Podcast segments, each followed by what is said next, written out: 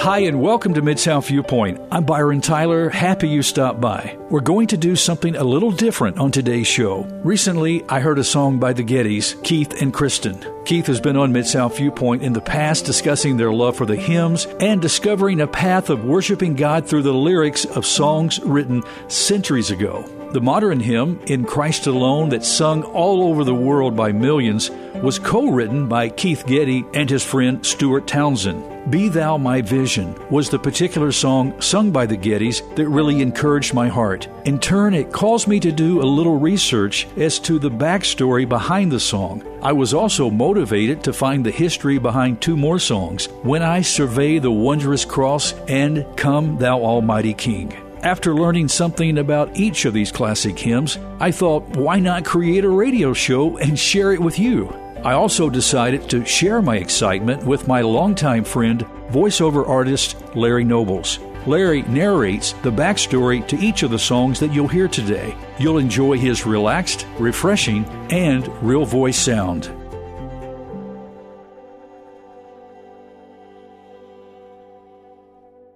Be Thou My Vision. The history of Be Thou My Vision is somewhat mysterious, with ambiguous entries like Irish Melody and Anonymous appear where the name of the composer and lyricist typically belong. The story behind Be Thou My Vision begins with St. Patrick. When he was just 16 years old, pirates kidnapped Patrick and sold him into slavery in Ireland. This caused him to enter adulthood knowing the Gaelic language and Irish customs. He also became a Christian during this time. Years later, he managed to escape and return home to his family in England. While most would have stayed home forever, Patrick chose to go back to Ireland and become a missionary. What does all this have to do with Be Thou My Vision? On Easter Sunday in 433, the local Irish king issued a decree in observation of a pagan Druid festival that prohibited anyone from lighting a flame or candle. Patrick, refusing to honor anyone but Christ, stood against the king. That morning, Patrick risked his life by climbing to the tallest hill in the area and lighting a huge fire. As the ancient Irish people woke up, they could see Patrick's defiance of the king. He couldn't hide his light. Patrick wanted to show the world that God's light shines in darkness and that only God deserves praise. Years later, an unknown composer wrote a melody in honor of Patrick's heroism called Slane. The now forgotten composer named it after the hill where Patrick shined his light, Slane Hill. People still recognize the tune today. While the story behind the melody is legendary, the history behind the lyrics is much more obscure. Tradition tells us that an Irish poet from the 6th century named St. Dallan Forgaill wrote a Gaelic poem entitled Rop tú mo Baile in honor of St. Patrick. Borrowing from another medieval poem, St. Patrick's Breastplate, Forgaill's lyrics referred to God as his battle shield and high tower, phrases that still exist in the modern version today. Sadly, the oldest existing copy of Forgaill's poem comes from the 14th century, which included no indication of its author. Because no other historical evidence connects Forgaill to the poem, it's impossible to verify the actual origin of the lyrics to Be Thy My Vision. As a result, most hymnals attribute the song to Anonymous. As the years passed, Slane and Rop tú mo Baile fell into obscurity. Their authors, once known, faded away into the fogs of time. But in 1905, nearly 1500 years after St. Patrick lit a flame on Slane Hill, the forgotten hymn reemerged from the mists of time. Mary Byrne, a 25 year old university student, discovered the 14th century copy of Rop tú mo Baile and translated it into English for the very first time. In that moment, the now hallowed lyrics, Be Thou My Vision, O Lord of my heart, sprang from the forgotten pages of time and into the modern world. Later, in 1912, an Irish woman named Eleanor Hull set the words to music. The melody she set it to was none other than Slane, the medieval tune written in honor of St. Patrick. The hymn became famous overnight and appeared in its first hymnal in 1919. In 2019, the world celebrated the 100th anniversary of the modern version of Be Thou My Vision. The story behind Be Thou My Vision is the story of the gospel. In God's timing, he took what the world ignored and made it something beautiful. As far as a man was concerned, music like Rop tú mo Baile and Slane were dead, nothing more than irrelevant fragments from antiquity. But God took what was dead and made it alive again. He took what was ancient and made it new. Be Thou My Vision is the song of new life. It's the song of the new life of St. Patrick, who shined his light for Christ. It's the song of the new life in Ireland, where dead paganism gave way to centuries of vibrant faith. It's the song of new life in the singer's heart, where God shines his forgiveness in a sinful soul. And it's a song of new life for the hymn itself, which millions now enjoy again after centuries of obscurity. Be thou my vision.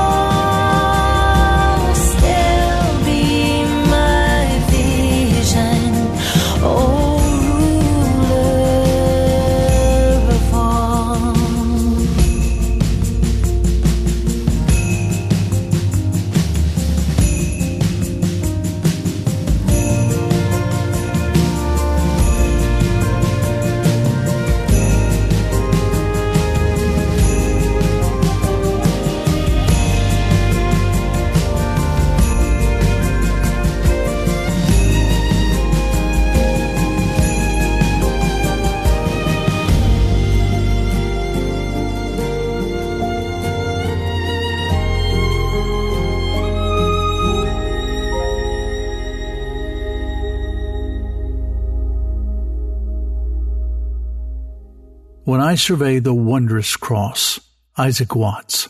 When I survey the wondrous cross on which the Prince of Glory died, my richest gain I count but loss and pour contempt on all my pride.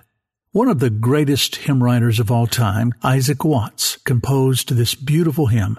He was born in England in 1674, died in 1748. He was the first son of a family of the dissenting tradition. Though his training in Greek and Latin and Hebrew would have allowed him the opportunity to become an Anglican priest, he chose to pastor a dissenting congregation. Now, English dissenters opposed state interference in religious matters and founded their own churches, educational establishments, and communities. At the time of Watt's birth, churches in England sang only metrical psalms, having poetic meter. But by the time of his death, he had planted the seeds of a much more complex hymnody. His 600 hymns, found in seven collections, made the transition from a rigid metrical psalmody to a freer, theologically based hymnody. Watts' hymns include complex theology. He insisted that songs in the church should be fully evangelical and not just supplements to the Psalms, that hymns should be freely composed and not just hold to the letter of Scripture, and that hymns should give straightforward expressions to the thoughts and feelings of the singers, and not merely recall events of the distant past. Another example of the impact of his theology upon hymns is that he edited texts based on the Old Testament to reflect the presence of Christ, causing his hymnody to view God the Father from the perspective of God the Son. The original fourth stanza of this hymn is usually omitted, though it inspires quite powerful images. His dying crimson, like a robe, spreads o'er his body on the tree. Then I am dead to all the globe, and all the globe is dead to me. When I survey the wondrous cross is one of Watt's finest. When I survey the wondrous cross on which the Prince of glory died, my riches gain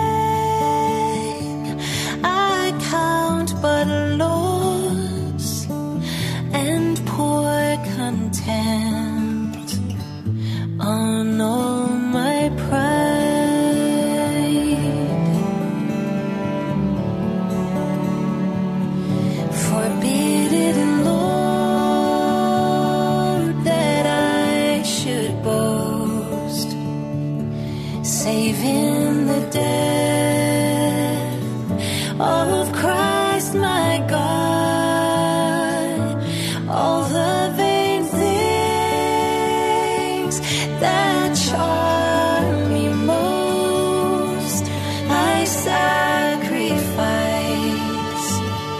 them to His blood.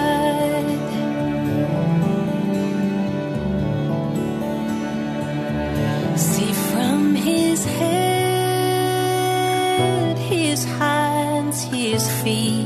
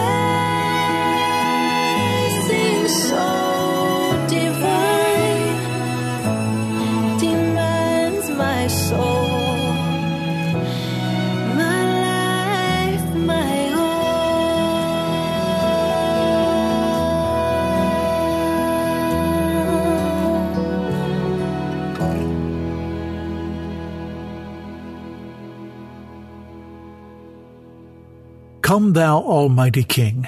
He who testifies to these things says, Surely I am coming soon. Amen. Come, Lord Jesus. Revelation 22 20. The authorship of this hymn is unknown, as it was originally published without a title page in the 1757 edition of George Whitefield's collection of hymns for social worship. Despite its mysterious origin, it quickly became immensely popular and has remained one of the most published and most sung Christian hymns of all time. This hymn is notable for its highly unusual meter, the meter of a song or poem is the pattern of symbols contained in each line, and in many hymnals is written as a series of numbers in one of the corners of the page. This hymn's meter, 664, 6664, means there are two lines of six symbols and one of four, followed by three lines of six symbols and one of four. In fact, this particular meter is so rare that many historians believe this hymn was composed as a parody of another wildly popular song which shares its meter and was written around the same time, God Save the King. Initially, the hymn was sung to the same melody, which in America is more commonly known as the tune to My Country Tis of Thee. There's a story told that during the American Revolution, British soldiers interrupted a gathering of worshippers on Long Island and demanded that they sing God Save the King. The parishioners responded by singing Come Thou Almighty King instead. It was an act of peaceful resistance, but the soldiers left without exacting punishment on the colonists.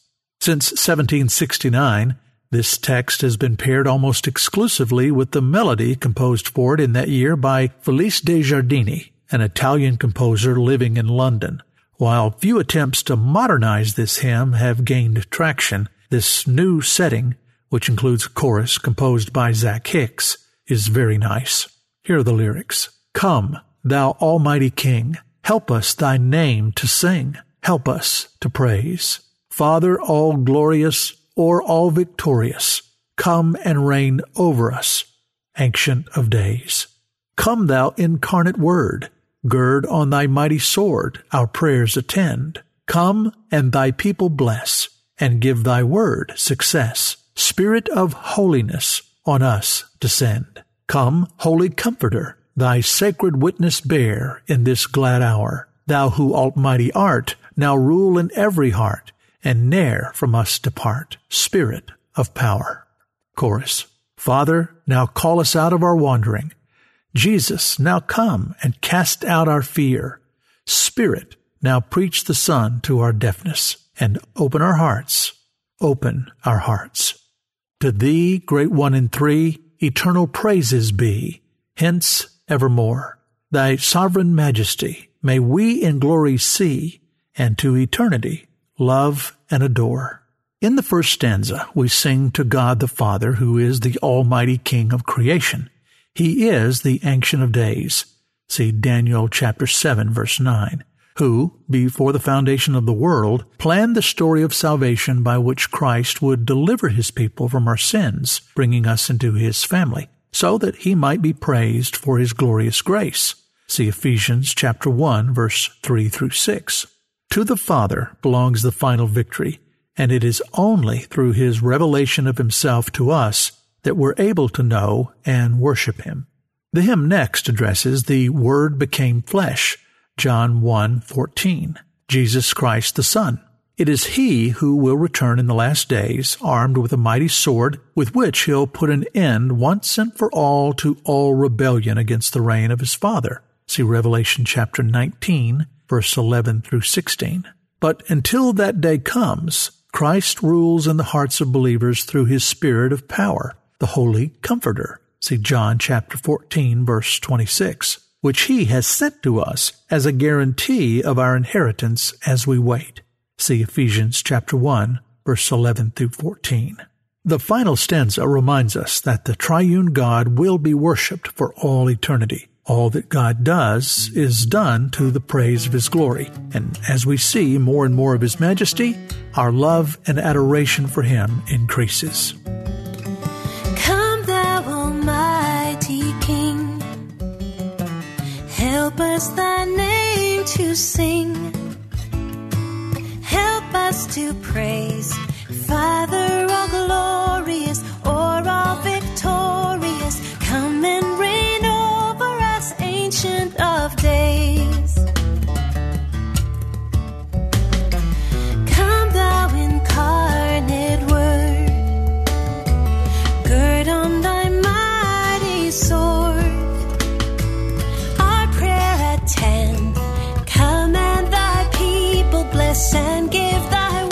success. Spirit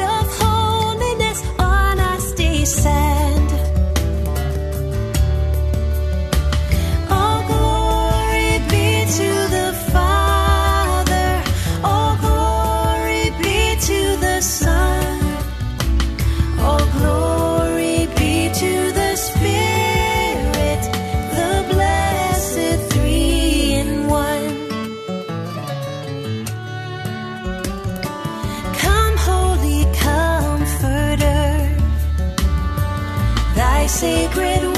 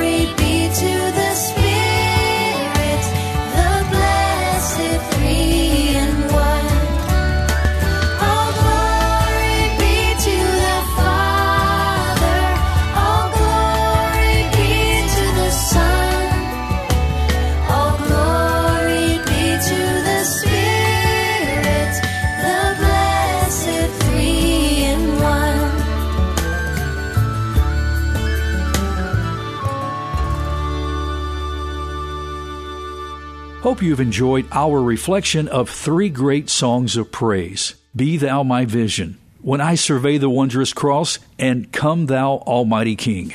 Psalm 26, 1 through 4 says, Sing to the Lord a new song. Sing to the Lord all the earth. Sing to the Lord, bless his name. Tell of his salvation from day to day. Declare his glory among the nations, his marvelous works among all the peoples. For great is the Lord, and greatly to be praised. He is to be feared above all gods. Deep disparity and discouragement are a weight that can be lifted through praise directed towards God. Why not sing to the Lord, bless his name, and declare his glory? For great is the Lord and greatly to be praised. Special thanks to voiceover artist Larry Nobles and to Keith and Kristen Getty for the song arrangements on today's show. By the way, there are many other great songs of our faith that you should explore their history and be inspired by their lyrics. Thanks for listening. I'm Byron Tyler.